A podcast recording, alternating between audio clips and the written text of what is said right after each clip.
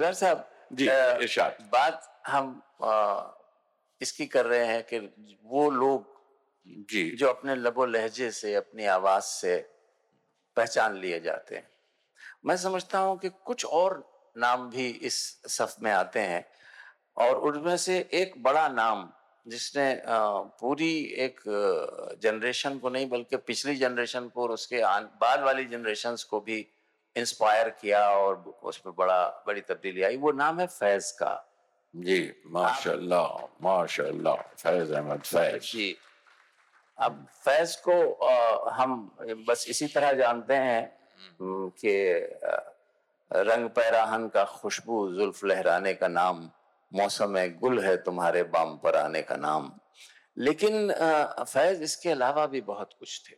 और फैज की सबसे बड़ी खूबी ये थी कि फैज को आप आपको ना मालूम हो कि ये फैज का कलाम है लेकिन जब आप उसे उठाते हैं तो उसका एक तेवर उसका एक अंदाज उसमें अल्फाज की बंदिश अल्फाज का इंतखाब और उनकी जो एक अजीब सी नगमगी है एक जी, मौसीकी है उनके यहाँ बिल्कुल सही। वो वो आपको फ़ौरन बताती है कि ये तो कोई और हो ही नहीं सकता ये हमारे फैज साहब हैं।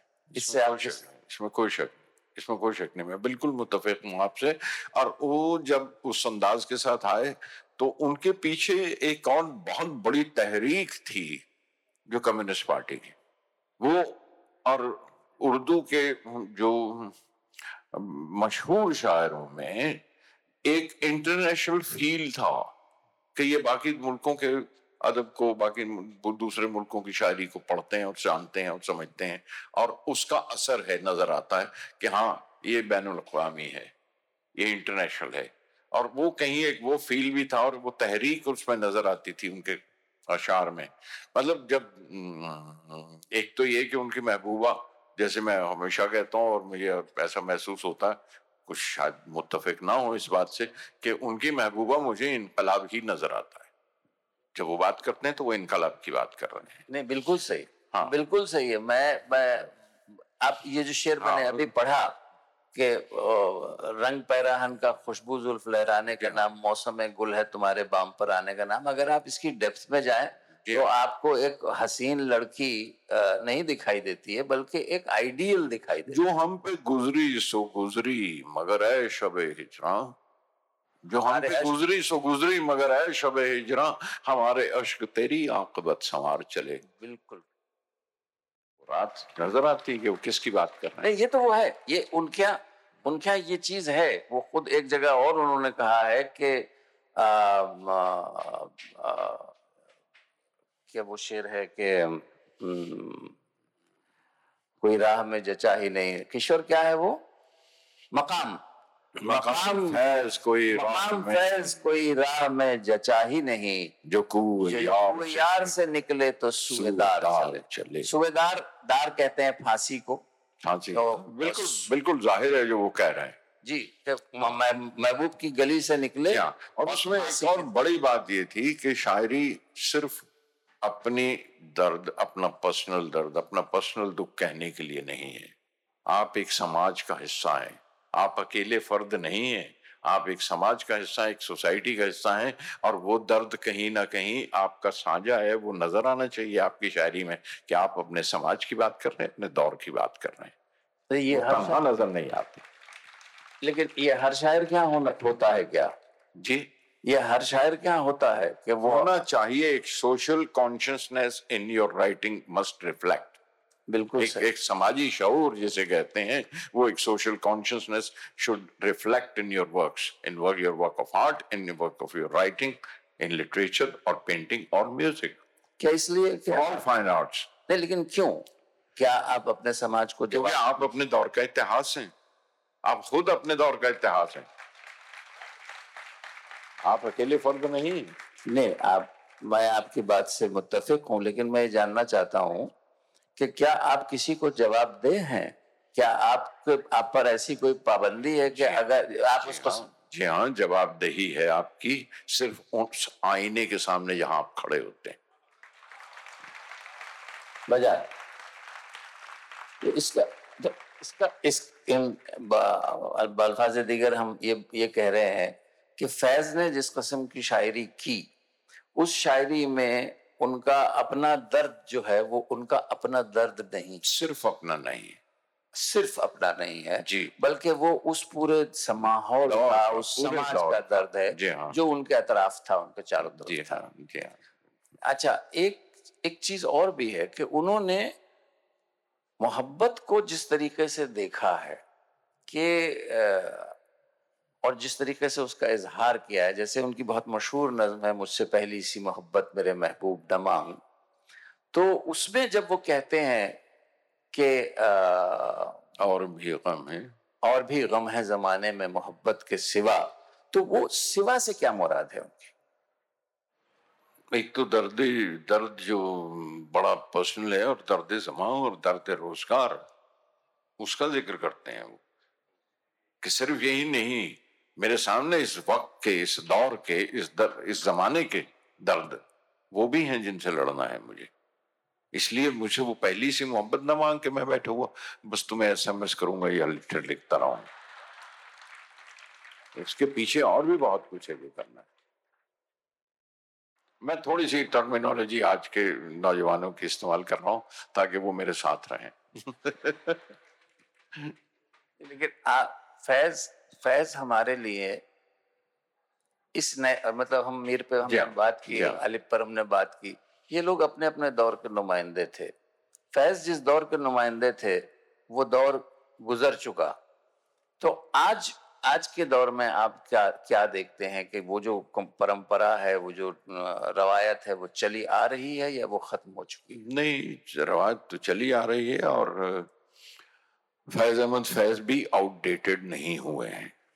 फैज अहमद फैज आज भी उसी तरह रेलिवेंट है। अगर आपको मुंशी प्रेमचंद 100 साल पहले लिखे हुए वो भी रेलिवेंट है। ये नहीं कि वो दौर निकल चुका, लेकिन उस दौर में लिखा, उनका दौर कहीं हमने वो, हम वो बदल नहीं पाए समाज में। बहुत से अंश हैं, बहुत से हिस्से हैं समाज के। जैसे बंधुआ मजदूर में कह लूँ, अगर उस जमाने में प्रेमचंद ने लिखा था तो वो आज भी है। और फैज अहमद फैज जिस तहरीक की बात करते हैं वो तहरीक आज भी जारी है। तो वो तहरीक खत्म नहीं हुई वो दौर खत्म नहीं हुआ और समाज को अभी अब भी वो सूरत वो शक्ल नहीं मिली जिसके लिए ये तहरीक थी और चल रही है। वो अब भी। मतलब उस तहरीक से मुराद है आपकी तरक्की पसंद तहरीक? जो जी हाँ। जो तरक्की पसंद तहरीक क्योंकि तरक्की पसंद सिर्फ़ कम्युनिज्म नहीं है। जी। लेकिन तरक्की पसंद जो समाज की तरक्की के साथ चलता है उसे तरक्की पसंद कहते हैं।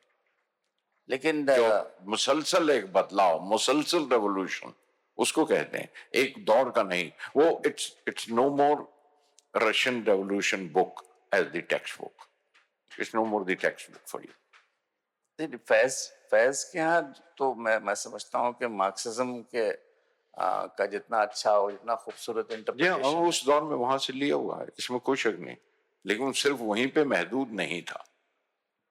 पूरी वो पूरी आज तर, भी चल रही है। पूरी तरक्की पसंद तहरीक जो है जी। वो अ, एक तरीके से खत्म हो चुकी है क्योंकि उसके बाद लोगों को अंदाज़ा ये हुआ कि क्योंकि तरक्की पसंद तहरीक जब शुरू हुई थी, और ये तरक्की पसंद मुसन्नफिन वगैरह जब ये प्रोग्रेसिव राइटर्स एसोसिएशन आए थे तो इन लोगों का कहना ये था कि जो प्रेमचंद ने कहा, प्रेमचंद के अल्फाज ये थे कि हमें खूब, खूबसूरती को देखने का पॉइंट ऑफ़ व्यू बदलना पड़ेगा। हमें खूबसूरती सिर्फ़ एक हसीन चेहरा और उसके माथे पे लगी हुई बिंदी या होठों पे लगी हुई लिपस्टिक ही खूबसूरती नहीं होती है बल्कि एक मजदूर औरत के माथे पे जो पसीना होता है वो भी खूबसूरत होता है।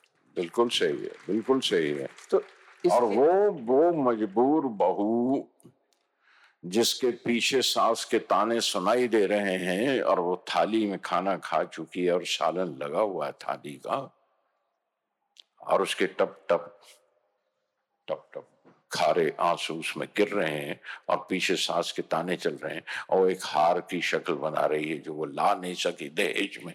क्या वो नहीं है? बहुत खूबसूरत बहुत खूबसूरत। ये उसी तारीख का हिस्सा है।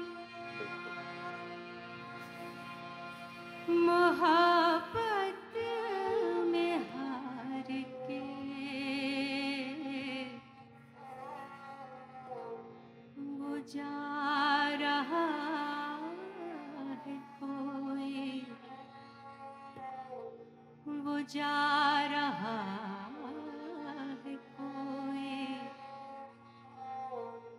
बुझा रहा है कोई शब गम गुजार के दो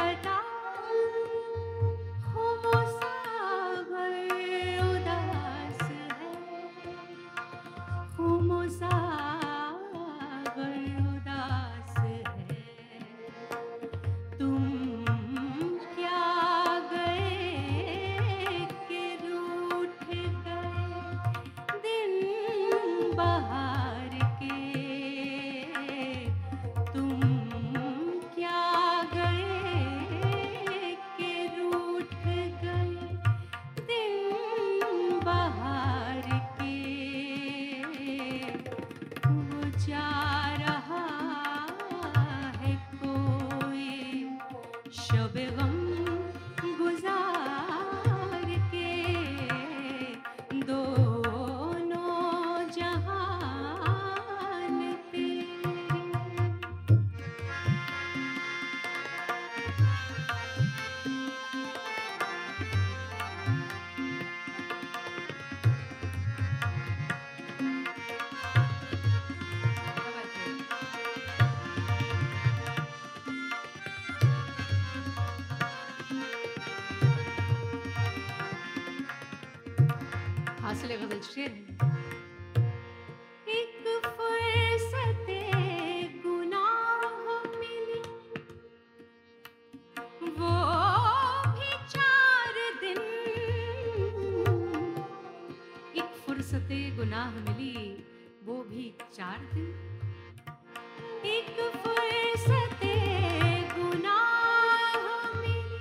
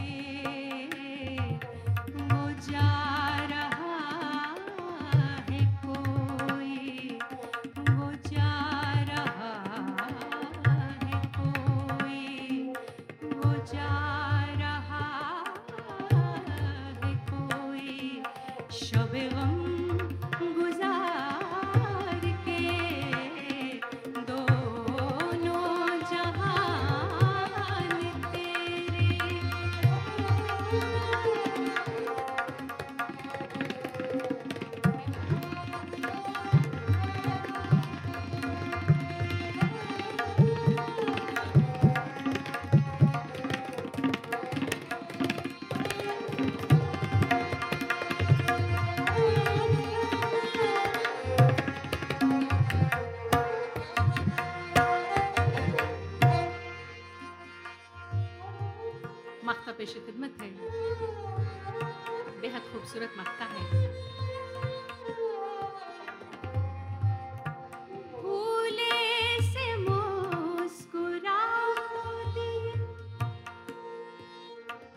भूले से मुस्कुरा तो दिए हैं वो आज फैज।